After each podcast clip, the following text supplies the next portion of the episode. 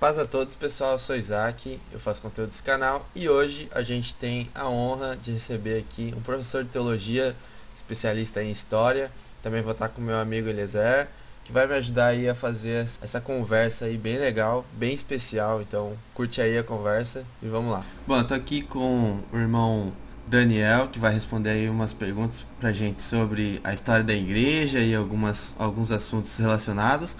Tô aqui com meu parceiro também, Eliezer, que vai me ajudar nisso aí. Tudo certo, Eliezer? E aí, tudo certo? Vamos lá. Bora, irmão Daniel, tudo bem? Como é que você tá?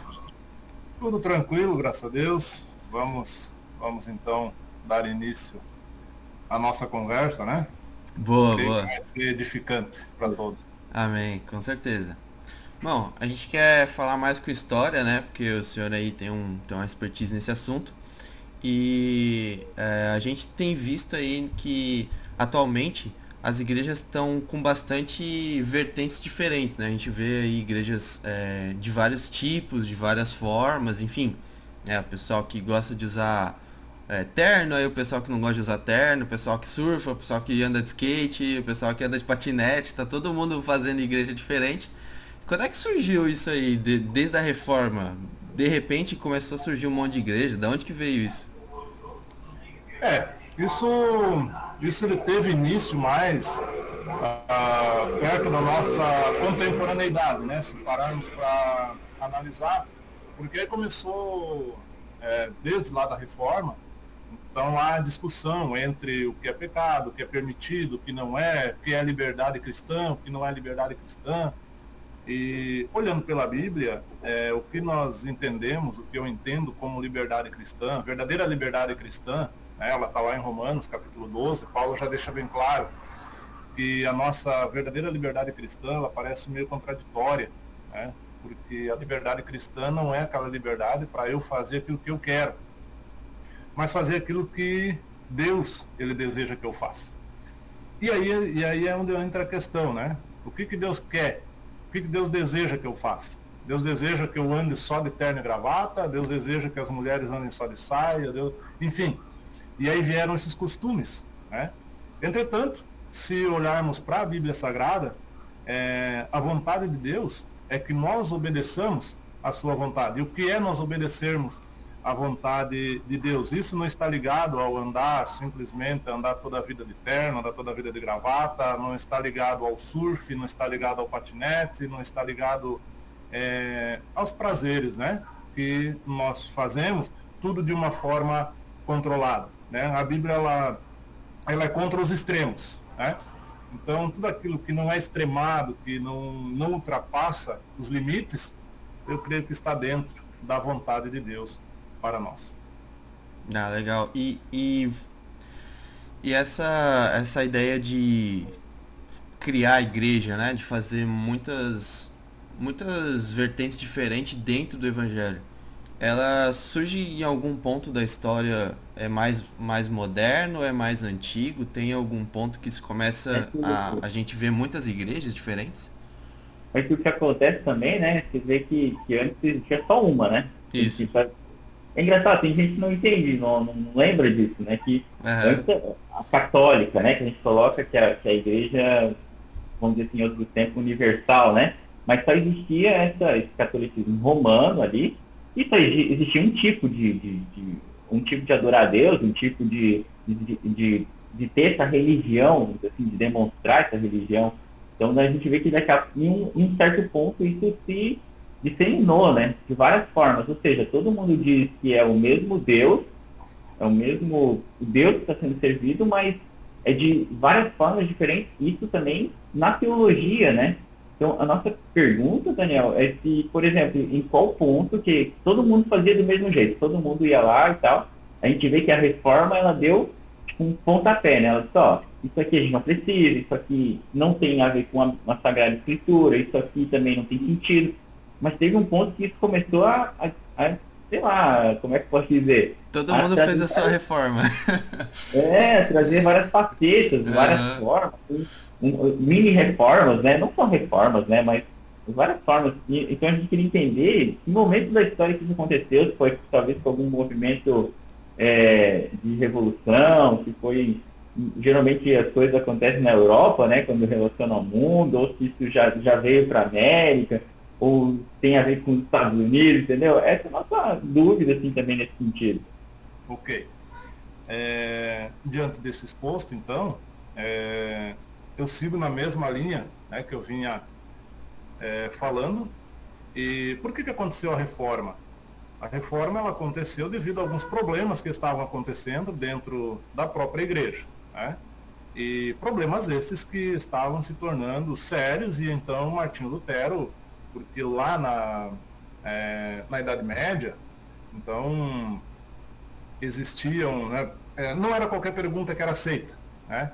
Então, se um aluno chegasse na sala de aula e fosse perguntar para um professor, a pergunta ela teria que ter duas respostas apenas: sim e não. Né? Então, essa era a questão.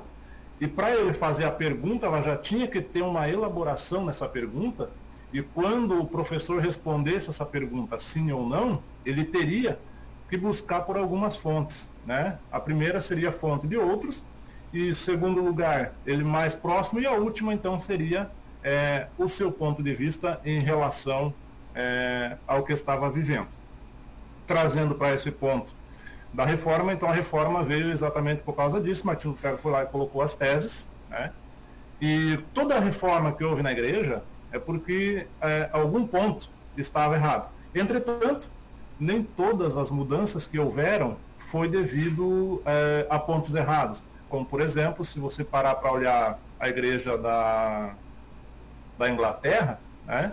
quando o rei dividiu a igreja, ele dividiu a igreja lá, por que, que ele dividiu a igreja? Porque ele queria né, um divórcio, queria abandonar a esposa dele, casar com outra mulher, né, e a poligamia ali. Então, para satisfazer esse desejo dele, ele foi lá e montou uma nova igreja. Né? Ou seja, fez, como o Isaac falou, uma mini reforma ali para atender os prazeres dele. Então eu venho mais ou menos nessa, nesse sentido, e quando há as discussões teológicas, que isso houve desde a patrística, né? A patrística, lá no tempo de Cristo já havia então as discussões teológicas, só que isso ela veio se acirrando é, um pouco mais. Porque devido ao, ao termo católico, né? Então, se você for olhar é, a origem do nome católico, então significa universal. Né? Então, se parar para olhar, a Igreja de Cristo, a Igreja de Cristo ela não é, ah, a Igreja Assembleia de Deus é a Igreja de Cristo. A Igreja Presbiteriana não é, a Igreja Batista também não é a Igreja de Cristo por causa disso, por causa daquilo. Negativo, a Igreja de Cristo é a Igreja Universal.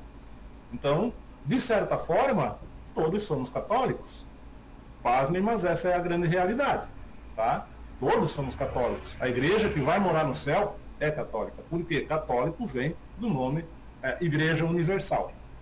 Agora, quando você passa da Idade Média, aí você vai encontrar ali é, os períodos de avivamento. Porque quando houve a reforma, ela foi uma forma de avivamento para a igreja. Então você vai ver que a igreja teve uma avivada, né? veio é, Martin Lutero, veio Calvino, veio tantos outros ali, e ah, tantos outros ali, Hermínio, né? vieram ali e trouxeram um avivamento na igreja. Se você chegar ali é, no século XVIII, por ali, século XVII, XVIII, você vai encontrar que a igreja ela deu uma esfriada novamente. E na intenção de trazer um novo avivamento para a igreja, então começaram a entrar é, algumas ideias, né, algumas ideias que elas não estavam pautadas lá na reforma e também, infelizmente, não estão pautadas é, na, na Bíblia. Que seria a questão, né, que é uma questão muito é, complicada de se tratar hoje, em relação ao Espírito Santo, a presença do Espírito Santo de Deus na vida do homem. Né? E se nós formos para a Bíblia, nós vamos entender plenamente. E a presença do Espírito Santo, ela vai fazer nós termos o quê? É, Efésios, capítulo 5, eu sempre cito ali, né? Quando Paulo diz né? Não embriagueis com o vinho que é a contenda, mas enchei-vos do Espírito. O que, que Paulo está dizendo ali? Ele está fazendo um comparativo entre o homem que é cheio do Espírito Santo e o homem que é cheio de vinho. Né? Porque o vinho ele vai te embriagar. Você é embriagado, você não sabe o que você faz. Você vai pular, você vai fazer escândalo, você vai fazer um monte de peripécias que depois alguém vai olhar e perguntar para você, tá, mas o que aconteceu? Sabe que eu não lembro, eu estava tão embriagado que eu não, não percebi. Mas aí Paulo diz, não vos embriagueis com vinho, mas enchei-vos do Espírito. Por quê? O homem cheio do Espírito, onde você se reúne, existe submissão, existe salmos, existe louvor, né? existe cânticos, tudo isso de uma forma racional, que vem culminar lá em Romanos capítulo 12, onde ele fala que é apresentar o vosso culto, é, o vosso corpo como né, o culto racional. O nosso culto tem que ser racional. Então essa questão de diversas igrejas, ela, ela veio é, atuando desde lá do século XVI, XVII, ele veio vindo. Né? E aí depois os movimentos também vieram surgindo, né? bem como é, o movimento pentecostal, né, que surgiu mais recente aí, né? E, e as teologias, então, elas vieram mudando. É, hoje, na atualidade, então, eu, eu, eu continuo insistindo que hoje, na atualidade, ele continua é, essa diversidade tão grande de igrejas, ela continua ainda embasado lá próximo à, é, à reforma, né? citando a igreja da Inglaterra lá, citando a igreja da Inglaterra, próximo à reforma, aonde ele fez aquela divisão para satisfazer o ego, satisfazer o desejo dele. Entretanto, tudo isso, a base, a estrutura para que tudo isso aconteça, está é, na falta do conhecimento ah, bíblico, né? Na falta do conhecimento bíblico. Sim. E isso, quando voltarmos lá né, quando dermos uma rápida passada pela igreja primitiva, nós vamos entender que isso lá na igreja primitiva já acontecia e hoje não é muito diferente. Então, é, essa questão que acontece hoje, ela já começou lá, logo depois da reforma, então ela já começou e aí veio vindo. E outra coisa também na questão é, do, do anseio, né, de ter uma igreja cheia, uma igreja repleta de pessoas, né, então, esses são os objetivos, né? Primeiro lugar, para saciar o meu ego, saciar aquilo que eu quero defender, né? Então, a Igreja Batista, ela não defende a minha ideia. Então, eu vou sair da Igreja Batista, vou montar uma igreja que vai atender aos meus desejos, né? E aí, eu vou trabalhar com artimanhas ali que eu possa agregar mais gente, trazer muito mais pessoas para estar ao meu lado e como dessa forma, então, eu possa provar que eu estou no caminho certo e eu posso colocar as minhas doutrinas ao meu bel, ao meu bel prazer. Sim. E, e hoje essas igrejas, elas estão... É, é, elas estão tratando com diversos assuntos, porque teoricamente a gente tem um monte de igreja e teoricamente a gente consegue atender muitos públicos diferentes, né? Você consegue atingir hoje pessoas nas favelas, você consegue atender hoje pessoas na África, pessoas na, uh, que tenham mais estudo, pessoas que tenham menos estudo, pessoas que tenham que gostam mais de música, pessoas que não gostam tanto. Você, na teoria, você consegue atender todo tipo de público, né? Uh, o que, que o irmão vê hoje sobre esse, esses paradigmas que são abordados aí pela igreja? É, faz sentido a gente se adaptar para que a gente consiga acessar um público? Ou, uh, ou até onde a gente pode se adaptar para acessar um público? Olha, nesse, nesse contexto aí, eu prefiro eu prefiro ficar com com a Bíblia, né? Porque se é uma igreja que ela prega um evangelho verdadeiro e prega a verdade, a palavra de Deus, uh, o, as pessoas que ouvirem vão ser alcançados e, e vão procurar a igreja. Né? Porque o grande problema hoje, é, eu sempre digo que o grande problema hoje não é a falta de fé. Hoje o problema da humanidade não é falta de fé. Porque você pode ver que tem fé para tudo que se prega hoje. Né? E só que o que acontece é que as pessoas vão e saem frustradas. Então, meu ponto de vista é: eu preciso, eu preciso fazer alguma coisa, me adaptar a uma certa cultura para trazer essas pessoas para o Evangelho. Até que ponto eu preciso? Até o ponto aonde eu venha ferir o Evangelho. Eu feri o Evangelho, ou seja, eu comecei a atuar onde a Bíblia se cala, eu tenho que tomar cuidado. Claro. Né? Porque aí nós temos uma sistematização, né? Existe na teologia a teologia sistemática. O que é a teologia sistemática? Ela monta ali, né? Quem fez teologia sabe do que eu estou falando. Ela, eu diria que a teologia sistemática é como se fosse um cercadinho. Ela coloca uns limites e ela diz, olha, até aqui você vai, passou daqui, você saiu fora da palavra de Deus, né? Então, eu acredito que é muito melhor você se adequar, porque o fato de eu me adequar a, a certas culturas, como você falou, se adequar a culturas aonde possamos alcançar povos, na África do Sul, por exemplo. Eu não posso chegar na África do Sul, pregar o evangelho e impor a cultura brasileira lá. Não vai dar certo. Você está entendendo? Não vai dar certo. Então eu tenho que chegar lá e eu tenho que ter graça de Deus, ter sabedoria, para que eu possa chegar lá e dentro daquela cultura eu possa pregar o evangelho e me adaptar àquela cultura de forma que o evangelho ele não venha a ser degradado. O evangelho não venha a ser deixado de ser pregado. Você está entendendo? Então, eu posso me adequar a uma cultura? Sim, desde que eu não deixe de pregar a verdade do evangelho, né? Não comece a fazer muitas promessas que não tem como, né? Porque hoje está cheio, né? Aí vai lá e faz um monte de coisa e aí no final das contas ah, você não alcançou porque a tua fé não, não foi suficiente. Poxa, mas será que é isso que a Bíblia diz? Né? Ah, vem para cá que Deus vai mudar a tua história. A Bíblia não diz isso em momento algum. Você pode ler a Bíblia de capa a capa, você não vai encontrar Jesus no seu ministério, não vai encontrar Jesus dizendo, ah, vem que eu vou mudar a tua história. Não existe. Pelo contrário, ele diz, vem que eu vou te ajudar. Ou, ou melhor ainda, né? no mundo tereis aflições mas tem de bom ânimo. Eu venci. Então o que, que ele está dizendo com isso? Vocês me seguindo, vocês vão ter aflição, talvez mais aflição do que não estarem me seguindo. Entretanto, eu venci. E se vocês estão comigo, eu estou com vocês, vocês também vão vencer. Mas ele não deu uma carta branca para que nós não tenhamos sofrimentos. Né? Então, o fato de eu me adequar estaria mais ou menos encaixado nessa questão aí. Isso aí. Uh, quer fazer uma pergunta, Elisa? Não, eu acho incrível até Estão me ouvindo? Estou, perfeitamente. Então, eu acho, eu acho incrível essa parte até histórica que foi colocando, né? Por que, que começou a, a, a, ter essas diferenças, essas mudanças, né?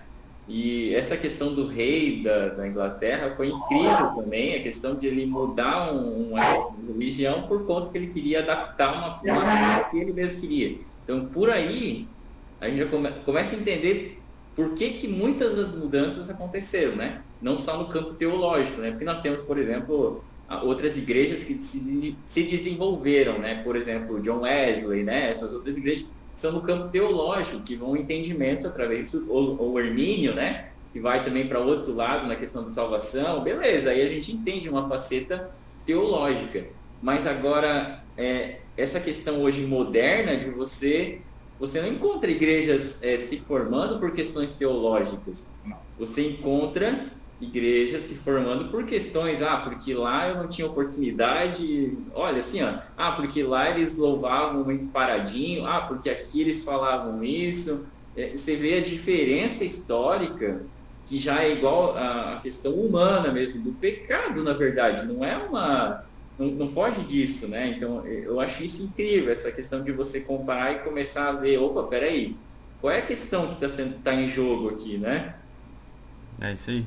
É, essa, essa do rei aí foi aonde surgiu a igreja batista, né? Que é a igreja que eu, que eu atualmente congrego, isso mesmo. E é muito interessante ler a história, cara. Até surgiu aí o livro Peregrino do John Byte, né? Que foi preso.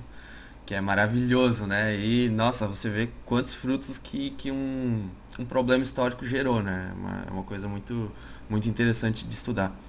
É, é... Só, um detalhe, só um detalhe, que é, a Igreja Batista, né, como você citou ali, a Igreja Batista, deixar bem claro que a Igreja Batista que nós temos hoje, é, a estrutura teológica dela não tem nada a ver com as ideias lá do rei da Inglaterra, né? Da anglicana, Está bem claro essa questão, né? Sim. A questão teológica dela ela dizer que ela foi remida pelo Cordeiro, né? Os mortos tudo lá, né? Então, só deixar claro. A teologia ajudou já, né? Daqui a pouco, ah, vamos lá para a igreja do Eliezer, que lá eu posso trocar de mulher assim como eu quiser. Posso... É. ah, não, é calma, calma, não é bem assim. É, Dois é verdade. Ah, eu conheço a doutrina da Igreja Batista, é muito boa também. É, isso aí. Bom, é... a gente falou sobre esse contexto histórico, né, que, por exemplo, da Igreja Batista e de outras igrejas, e eu vejo o quão a sério essas igrejas levam, né, uh, de forma, assim, a psicologia, por exemplo, o estudo da palavra, a escola dominical, é, a forma com que a gente se apresenta em comunhão, entendimento, é, essas, esses paradigmas aí que a igreja aborda hoje, né? A gente pode comparar, por exemplo, com a igreja primitiva, que basicamente eram as mesmas coisas, né? Eu não sei se, se acaba sendo a mesma coisa, mas é, acaba sendo praticamente que o mesmo assunto, né? A igreja primitiva precisava abordar a palavra de Deus e, e explicar para os irmãos que estavam ali e também trabalhar isso em comunhão, né? Qual é a comparação hoje da, da nossa igreja atual e para a igreja primitiva nesse sentido, no sentido de ser igreja, né? É, se eu fosse fosse assim, digamos, de uma maneira curta e grossa, eu diria que a diferença da igreja hoje para a igreja primitiva é que se fôssemos igual à igreja primitiva, a perseguição já teria chegado às nossas portas há muito tempo. Né? Porque a igreja primitiva, é... porque assim, o que nós precisamos entender é, hoje para a igreja primitiva? A igreja de hoje nós temos, é, falando em termos de Brasil, tá? Não, não vamos sair do Brasil, vamos falar em termos de Brasil aqui, a nossa realidade, né?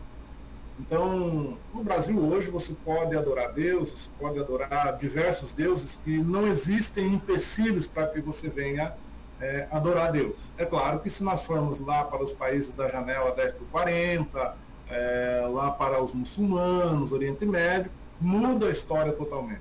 Né? Então, por isso eu estou me atendo à nossa realidade aqui no Brasil.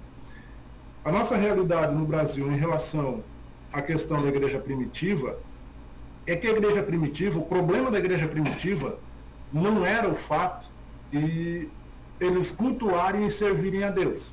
Esse não era o problema da igreja primitiva. Definitivamente não. Por quê? Porque a igreja primitiva ela surgiu dentro do Império Romano e quando olhamos para a história da igreja primitiva, é, olhamos para a história não só da igreja primitiva, mas da igreja como um todo. Nós vemos Deus ele preparando é, o mundo para receber Cristo desde o Gênesis. Né? Nós vemos desde o Gênesis. Antes de Cristo ali tem Platão. Né? Então Platão ensinava a dicotomia, né? que existia um Deus que estava acima de todas as coisas, imortalidade da alma, aquela coisa toda. Então tudo isso é, direcionado por Deus, porque Deus ele nos direciona no corredor da história. Aí vem o Império Romano, né, prepara todas as estradas, os, a segurança, né, para que tudo isso? Para que o Evangelho fosse dissipado. Outra coisa, Jesus nasceu aonde? Em Belém de Judá, um centro econômico é, muito grande da época. Todas as caravanas do mundo todo passavam por aquela região. Então, é, se você for olhar, Deus foi preparando tudo de uma maneira correta. Entretanto, é, o problema da igreja primitiva não era servir um Deus diferente. O problema da igreja primitiva é que todo cidadão romano ele precisava passar na praça onde estaria a, a estátua do imperador César, né, César Augusto, se prostrar diante da estátua e referenciar ele como Deus. Um exemplo disso que nós passamos muitas vezes batido é a questão da mulher cirofenícia, né, que está lá em Lucas, quando Jesus vai para os lados de Tiro e Sidom, e a mulher sai clamando atrás de Jesus e chamando ele de Senhor. Senhor no grego é Kyrios, né? ou seja, o termo Kyrios quer dizer ele é meu soberano, ele é o meu rei. Então os discípulos, aí você olha os discípulos olhando para Jesus dizendo, ah, despede ela, manda embora. Por quê? Porque ela está atrás de nós. E aqui é um detalhe muito importante para a nossa vida, que nós passamos batido e não observamos. Se você for olhar nos evangelhos, você vai ver que os discípulos sempre estão atrás de Jesus e a multidão em volta. Então você vai ver que Jesus ele sempre está no meio da multidão. O que, que dizia a regra na época? Na época, então, Jesus como mestre, então ele ia na frente, atrás de Jesus somente andavam os discípulos. Então, é, atrás de Jesus só os discípulos. Multidão podia andar na frente e pelos lados. Atrás era só os discípulos. Quando essa mulher ela vem chama Jesus de soberano, os discípulos se apavoraram. Por quê? Porque na época a lei dizia que é, se alguém chamasse outra pessoa que não César de rei e soberano, e tivesse duas ou três testemunhas e chegasse até o imperador, essa pessoa seria condenada à crucificação. Essa pessoa seria crucificada e todos os que estavam junto com ela seguindo aquele mestre. Então, ouvindo isso, os discípulos, poxa, estamos tudo condenados a crucificação. Cara, com medo. vendo todo mundo ser crucificado. Jesus dá um jeito nessa mulher, manda essa mulher embora antes que nós seja crucificado, todo mundo aqui. Entendeu? Então, aí está o segredo. Por que, que ela disse, ele disse para Jesus isso? Claro que aí envolve mais questões teológicas que eu não vou me ater aqui. Mas dentro da questão histórica, como estamos falando. Né? Então, o problema deles, da igreja, era exatamente esse. Né? E a Bíblia diz, desde o Gênesis, né, que não existe um outro Deus a quem devamos é, adorar. Entretanto, se você parar para olhar, você vai ver que o maior, é, o maior embate de Jesus era com quem? Era com os fariseus e os falsos mestres. Vai ver que Jesus, em momento algum, ele cita o imperador de Roma como inimigo da igreja. O que, que eu entendo com isso? Os maiores inimigos do cristianismo, os maiores inimigos do evangelho estão aonde? Estão no meio de nós. Uhum. Que são os falsos mestres. Né? Que vêm com falsas teologias. Então, é, nesse sentido, a igreja atual ela está mais ou menos ali no mesmo ponto com a igreja primitiva. Né? Porque dentro da igreja primitiva também tinha falsos mestres. Né? Tanto que eu sempre digo assim, ó, é, eu não posso olhar para uma igreja e embasar a igreja pelo pastor. Estão entendendo? Uhum. Pela doutrina que o pastor prega. Porque se eu for fazer isso, coitado de Paulo sendo pastor da igreja de Corinto. Né? Eu hoje muitas vezes, ah, a igreja está assim por quê? Por causa do pastor. Será? Se nós for termos essa questão, então Paulo era um péssimo pastor. Paulo foi um péssimo missionário, porque olha a igreja de Corinto. Tanto a igreja mais problemática da história da igreja primitiva era estava em Corinto. Igreja fundada por quem? Pastoreada por quem? Por Paulo. Por quê? Falsos mestres que estavam lá dentro. Então você está entendendo que eu não posso generalizar e julgar uma igreja pelo ensinamento do pastor? É claro, não estou aqui tirando fora que o pastor pode pregar o que ele quiser. Não. Falando de um pastor que ele prega a palavra de Deus, ele prega a verdade. Entendeu? Ele... Partindo desse ponto já, né? Do princípio. Partindo desse princípio, né? É. Então, é, a igreja primitiva e a igreja atual, é, a situação dela é muito semelhante, né? Na nossa, na nossa região aqui, tirando a questão da perseguição. Quando eu falo perseguição, eu não falo aquela perseguição teológica que existe entre as próprias igrejas, né? porque aí já está é, uma outra questão, mas perseguição externa. Né? Então seria mais ou menos isso aí. Sim, legal. E na história, avançando na história, a gente teve outros pontos aí da igreja que a gente pode abordar também que, ao meu ver, tiveram tiveram que mudar algum tipo de, de objetivo, vamos dizer assim, para a igreja, né? Por exemplo, a, a patrística, por exemplo, já uh, muda um pouco a abordagem como igreja, né, irmão? Sim, é.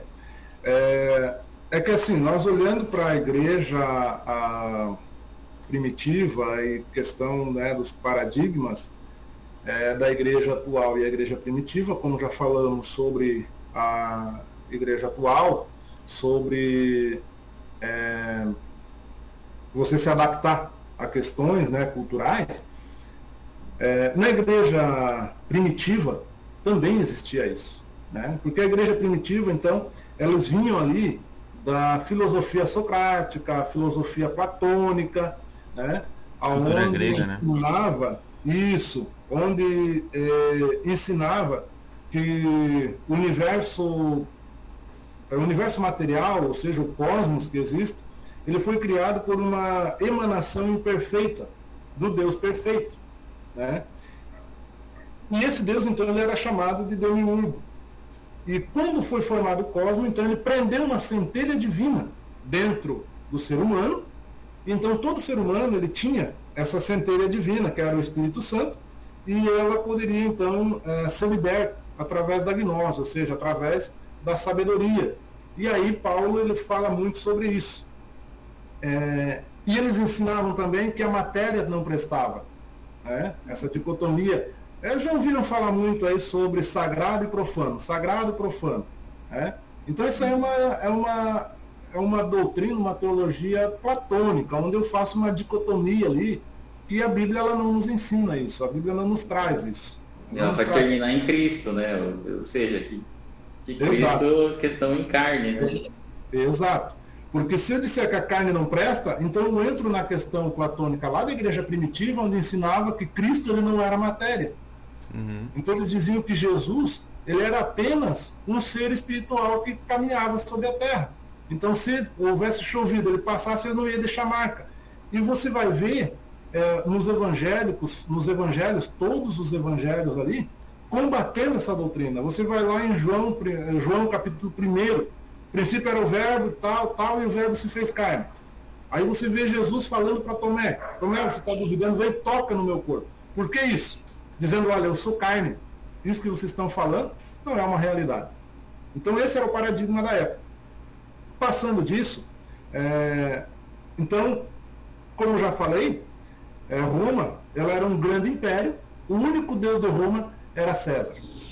Quando você caminha um pouquinho mais na história, você vai, você vai ouvir falar ali sobre as invasões bárbaras, né? Então, quando começam as invasões bárbaras, então ali nós vamos entender né, a questão do gigantismo de Roma, porque existiam os soldados e o demais da população então ficavam no envolto, ficavam por fora. E grande parte ah, do exército romano era cristão.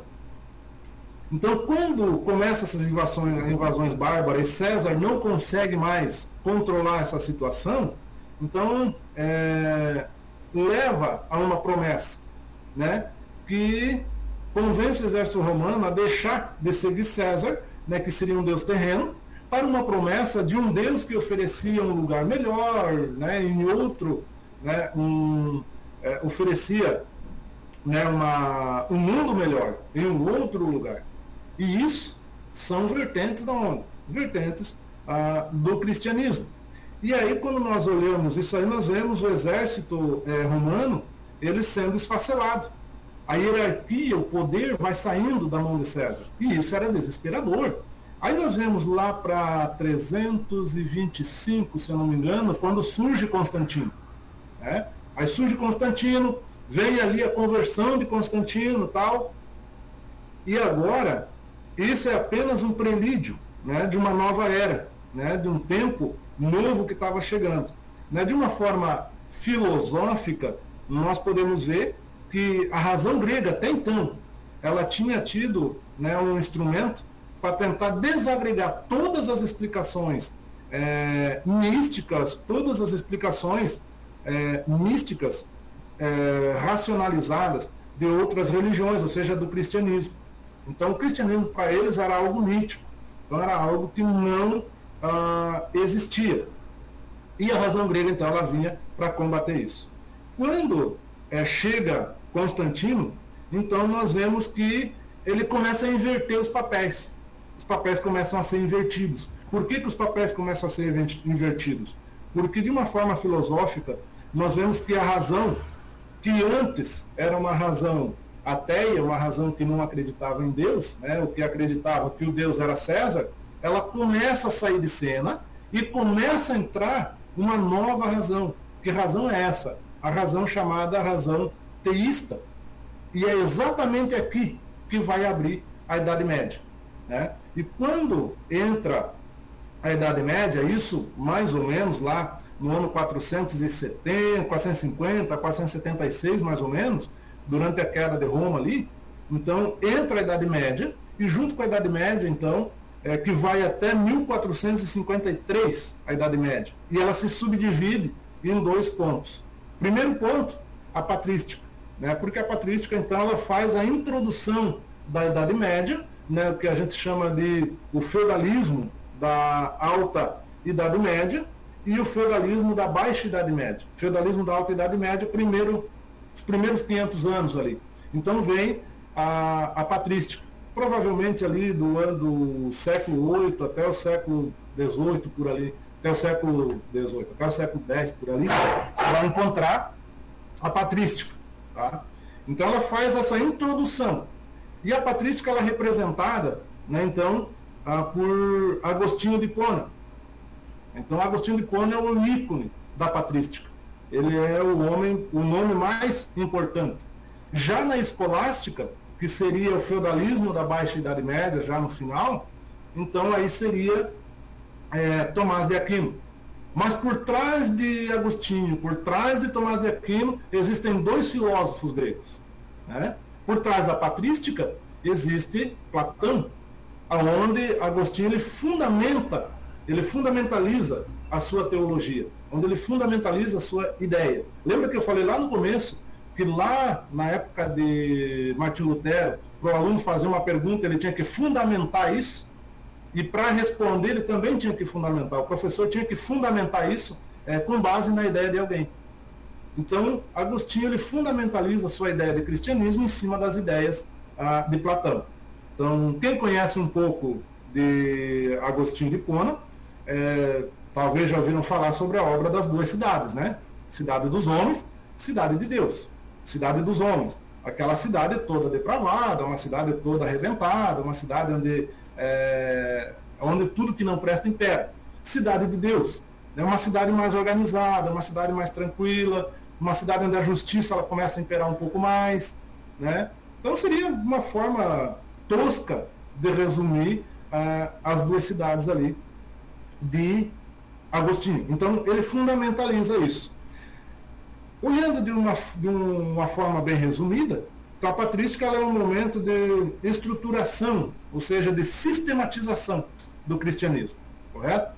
Então, ele foi sistematizado, os dogmas, as doutrinas, elas foram sistematizadas. Tudo na patrística começou tudo lá. Então, a sistematização do cristianismo e das doutrinas teológicas que temos hoje, elas foram fundamentadas lá na patrística.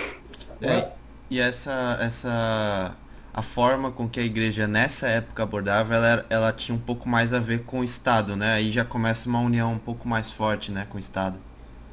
Isso. É, a patrística ela começa com o Estado é, devido à questão de Constantino já, né? Claro.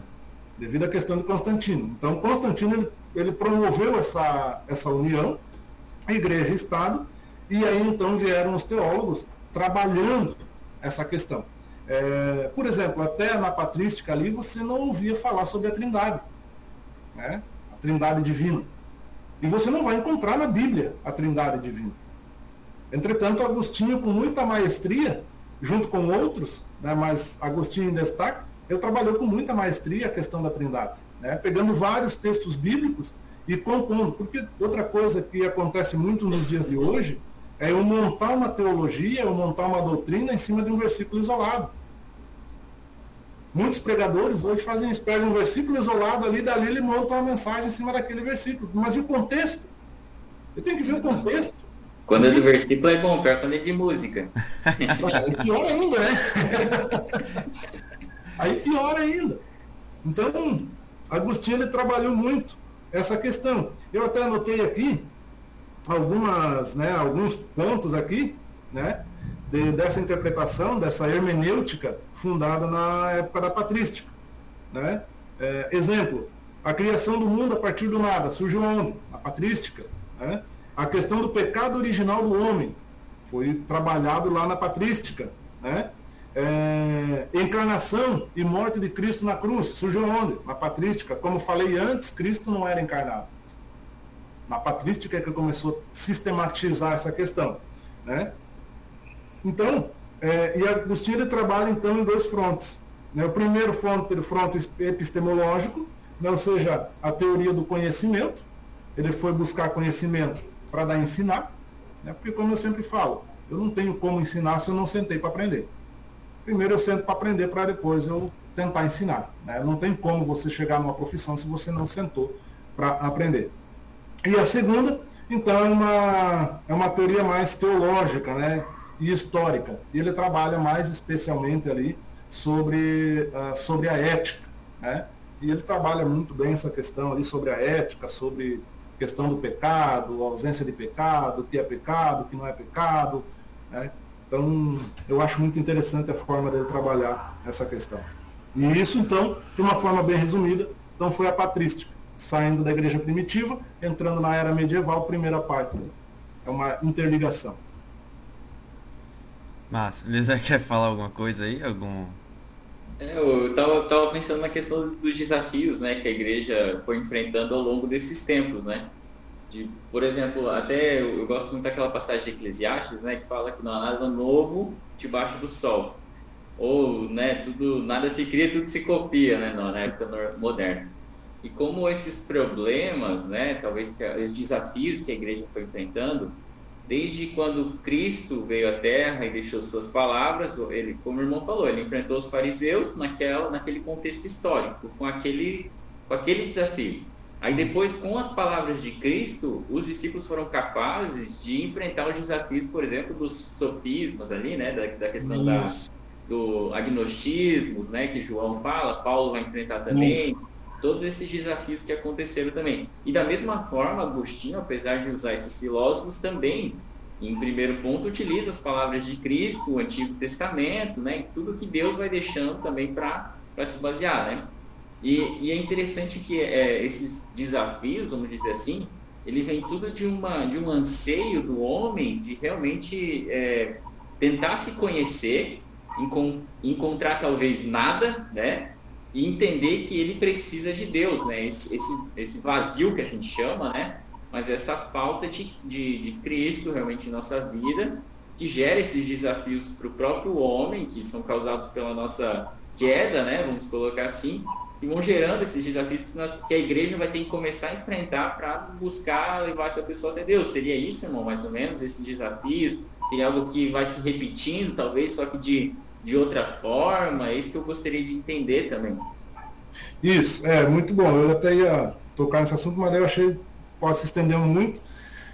Mas é muito interessante é, entrar nesses pormenores, porque a patrística ela veio exatamente por causa dos desafios. Tá? É, como você falou, a questão dos gnósticos. Então, a questão dos gnósticos, lá nessa época, esse nome não existia, tá? Esse nome não existia lá ainda. Então, existiam outros nomes, menos o termo gnóstico. E os gnósticos, então, existia dois, dois pontos gnósticos. Né? E isso, no eu falar aqui, talvez vocês se identifiquem com algumas coisas que acontecem na nossa atualidade. Tá? Primeiro ponto ah, dos gnósticos. Eu não posso dar prazer para o meu corpo. Tudo aquilo que dá prazer para o meu corpo é pecado.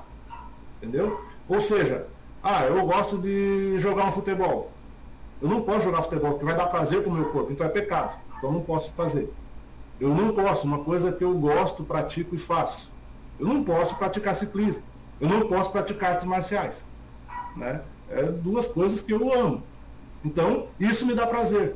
Então, dentro do, dessa linha agnóstica, se eu fizer isso, eu estou praticando um grande pecado contra Deus, porque eu estou alimentando o meu corpo. E aí eu entro lá na questão profano e sagrado. Sagrado é aquilo que é para Deus. Profano, aquilo que é para a carne. Então aquilo que é profano eu não posso praticar. Então tudo isso que traz prazer, é, andar de bicicleta, pescar, andar de skate, surfar, é, jogar bola, tudo isso é pecado. Por que, que isso é pecado? Porque está trazendo prazer para a carne. Né? Já se identificaram com algumas questões contemporâneas, né? Com certeza. Então, isso é o gnosticismo. Isso era o gnosticismo. Até tem um professor que me deu uma aula sobre história. Ele dizia que o cara que inventou a doutrina gnóstica, é, se fosse hoje, ele, das duas, uma, ou ele estaria praticamente em coma alcoólico, ou ele estaria muito drogado. Porque para inventar uma questão dessa, né? O outro lado, o outro lado, que aí eu entro num outro ponto, que também é um extremo muito perigoso dos gnósticos. Que se é, o meu corpo vai ficar por aqui, então não, tem, não importa o que eu faça. Já ouviram aquela velha, aquela velha máxima? Ah, salvo uma vez, salvo para sempre? É verdade, tá? Isso é uma realidade. Entretanto, existem alguns detalhes aqui que eu preciso ajustar para que isso seja uma realidade. Numa visão gnóstica lá antes da, da patrística, então eu poderia, eu poderia ter três, quatro mulheres, eu poderia viver na orgia, que não tinha problema nenhum, porque isso estava só satisfazendo é, o meu corpo. Deus ele estava interessado em quê? Deus ele estava interessado no meu coração e mais nada. Então o meu coração tinha que estar puro, mas o meu corpo podia viver na orgia que o meu coração estando puro, ok, eu estava salvo. Ou talvez aquela outra questão moderna, né? Tipo, ah, Deus sabe o que você queria fazer, fique tranquilo, pode continuar fazendo o que você quer, Deus entende você, né? Podemos trazer para essa questão também, né? Um Também. Então vocês estão entendendo que tudo o que vivemos hoje está ligado lá na igreja primitiva? Né? Então, o que os costumes que temos hoje está ligado lá. Tudo ligado lá. Questão da diversidade da, de denominações hoje. Está ligado também lá. Porque lá também existia essa divisão. Dentro do gnosticismo, existia a tal das religiões de mistério. Aí você vai para Paulo, você vai encontrar Paulo falando, né? Timóteo, várias questões ali Paulo fala, aos mistérios. Os mistérios de Deus são revelados para aqueles que são os pequenos. Né? Por que, que Paulo estava falando isso? Contradizendo essas religiões gnósticas ensinavam que o mistério ele era detido apenas na mão, e aqui nós vamos se identificar com outra questão atual. O mistério estava detido, o poder do mistério estava detido na mão daquele que era o maioral da igreja, aquele que era o cabeça da igreja. Por quê? Porque ele tinha o conhecimento, ele tinha todos os conhecimentos, então todo o mistério estava centrado nele. E eu precisava agora estudar, como mero mortal, precisava estudar muito para chegar mais ou menos aos pés dele, para que eu pudesse ter um pouquinho de conhecimento do mistério. Aí vem Paulo e derruba toda essa tese, vem Paulo e derruba toda essa ideia. Né? Ah, ou seja, um desafio que hoje só foi, foi modernizando, né? Só modernizando. Já presente, Isso. mas ele se apresenta de outra forma, mas Isso. com o mesmo fundamento. Exato. É, e agora, voltando lá na questão que eu falei, né, que salvo uma vez, salvo para sempre.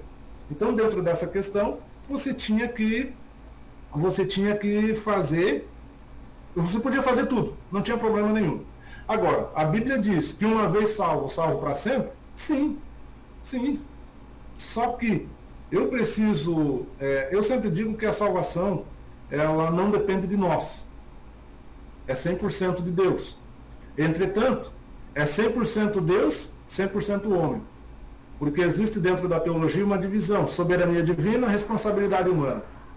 Então, tudo que acontece é permissão divina, sim, mas existe a permissão decretiva, existe a vontade decretiva e a vontade permissiva. Vontade decretiva, ele decretou, você não vai escapar daquilo ali, aquilo ali, ponto final. Vontade permissiva, devido à minha desobediência, eu posso teimar, insistir em fazer alguma coisa. Deus vai permitir que eu faça, mas depois ele vai cobrar de mim, eu vou pagar o preço. Então, para salvação, uma vez salvo, salvo para sempre, está dentro dessa questão. Por quê? É, todas dentro, aí existe uma grande discussão em relação a isso. Entretanto, todas as igrejas, todo cristão dobra o joelho, e quando ele dobra o joelho e pede pela salvação de um filho, ele diz o que? Senhor, vai lá e alcança o meu filho. Salva o meu filho, salva o meu pai, transforma a vida do meu pai. Por quê? Porque se Deus transformar uma vez, vai estar sempre transformado. Qual a prova disso? Qual a prova disso? Quem hoje está na igreja servindo a Deus e uma prova de que ele está no caminho certo é que ele não consegue mais praticar as velhas práticas que ele passava antes. Lembra de Paulo? As coisas velhas passaram, tudo se fez novo. Né? Então você não vai mais conseguir praticar aquilo, porque o Espírito Santo ele vai te direcionar e você não vai mais conseguir voltar a praticar aquilo. Então sai fora, totalmente fora do gnosticismo. Essa é uma questão. E os desafios, então, foram muito grandes e é por isso que surgiu agora a patrística, se levantou Agostinho de Pona e vários outros ali para trabalhar essa sistematização. Oh, legal, legal. Que aula, né? Nossa, que show, incrível. Muito bom. É, bom, é, a gente vê que acaba, uh, acho que abordando a história da igreja, é claro que tem muito mais coisa, né? Se a gente quisesse abordar, Mas dá para entender que acaba sendo até bem parecido, né? Claro que são, são momentos diferentes, mas acaba sendo parecido, né? A igreja precisar expor a, a escritura e ensiná-la, né? E também alcançar através de Cristo, né? Então acaba acaba sendo já nos tempos antigos a igreja sempre foi refúgio, né, para as pessoas. Quando tinha guerra, quando tinha alguma coisa, todo mundo ia para a igreja.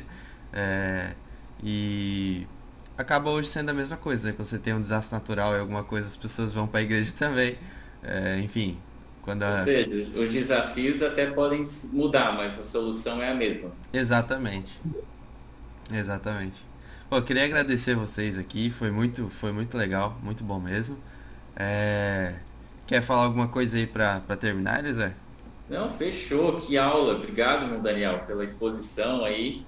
E é difícil mesmo, porque hoje essa questão histórica da igreja, eu fui conhecer, nossa, eu, eu nasci na igreja, mas eu fui conhecer depois de 25 anos de idade, então, para a gente entender que a gente não está sozinho nessa história, que a gente não é o, o centro do, do, do propósito de Deus, mas a igreja é esse centro, então é preciso entender para você até perceber esses desafios para entender que a solução realmente é o Evangelho, né? E que a gente continue né, expondo a palavra de Deus, eh, centralidade dele mesmo, nas suas escrituras, em Cristo, e entendendo mais sobre Deus para amadurecer esse relacionamento. Obrigado, irmão Daniel. Nada, nada. Estamos, estamos aí. Né? E só finalizando aqui, a questão que nós temos hoje, ela surgiu então depois da escolástica.